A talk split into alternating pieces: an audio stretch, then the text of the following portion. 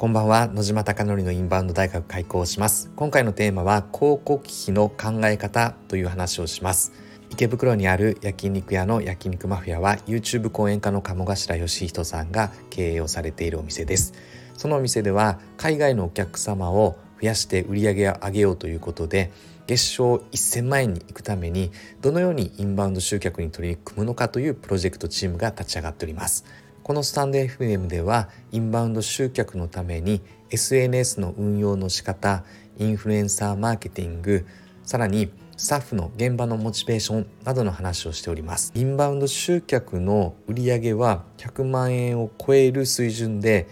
今3月の中旬ですがやはりいい流れで売り上げが立っております。で今日伝えたいのはこの売り上げだけにフォーカスをしてとにかくここを今増やしていこうということで波に乗っているタイミングだからこそより波に乗るという流れで今進んでおりますしかし考えたいのは100万円の売り上げが立ってても当たり前の話ですが200万円の投資をしていたらマイナス100万円なので売上上がったっていうのは一概に喜べないという話です。で広告費の考え方について今日は共有したいなと思っておりますが例えばインフルエンサーを読んで、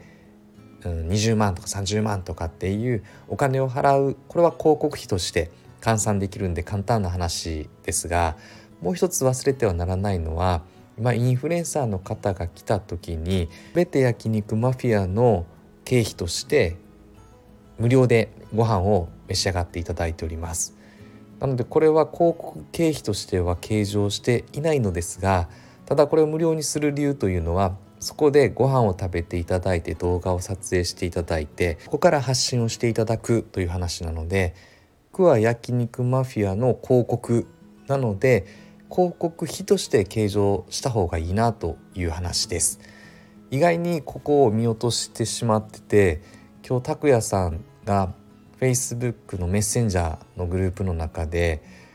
今ですねかなりインフルエンサーの方が撮影したいというオファーが殺到しているのでお願いしますということを伝えていて食事を無料にしているので気づけばかなりそこの部分に対して費用をかけていたという話です。なので波に乗ろうという話なのですがただおはこさんから含めて集客がどんどん海外の人たちができるようになっているものの今複雑に複合してさまざまな取り組みをしているのでおはこさんがやった時はおはこさんだけだったのでおはこさんからの売り上げなんだっていうのが目に見えたのですが複数に絡まり合うとですね何がどうなのかっていうのが見えない状況です。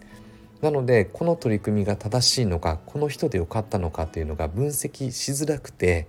だからお金をかけて広告費として投資しているのですが見えないのでもう少しこの部分分析しようという話が今日まさに起こりました。確かになと思って私もですねその部分はあまり深く考えずに波に乗ってるから波に乗ろうみたいな売り上げ上がってるから売り上げ上げようということで単純に考えておりましたがやはり広告費はそのご飯代ということも考えてあとお酒代っていうことも考えてることが大事だなと強く思いました。焼肉マフィアは和牛マフィアという堀江貴文さんこと堀江門と浜田さんがやっているお店のフランチャイズ店舗なので原価管理とかが結構しづらくてですね本部からお肉を仕入れたりしていたりお酒も仕入れるので焼肉マフィア本体でその部分を調整することがやっぱりできないです。だからこそフランチャイズだからこそって話ですね。その部分に特に気をつけないとやってても売り上げ上がって結局儲からないってなってしまうとそうすると意味がないって話ですよねなので大切なポイントはインバウンド売上で1000万円を売り上げ上げたいという思いはありながらもただ1,000万円売り上げても2,000万円投資してたら意味がないようにやはり儲かる1,000万円の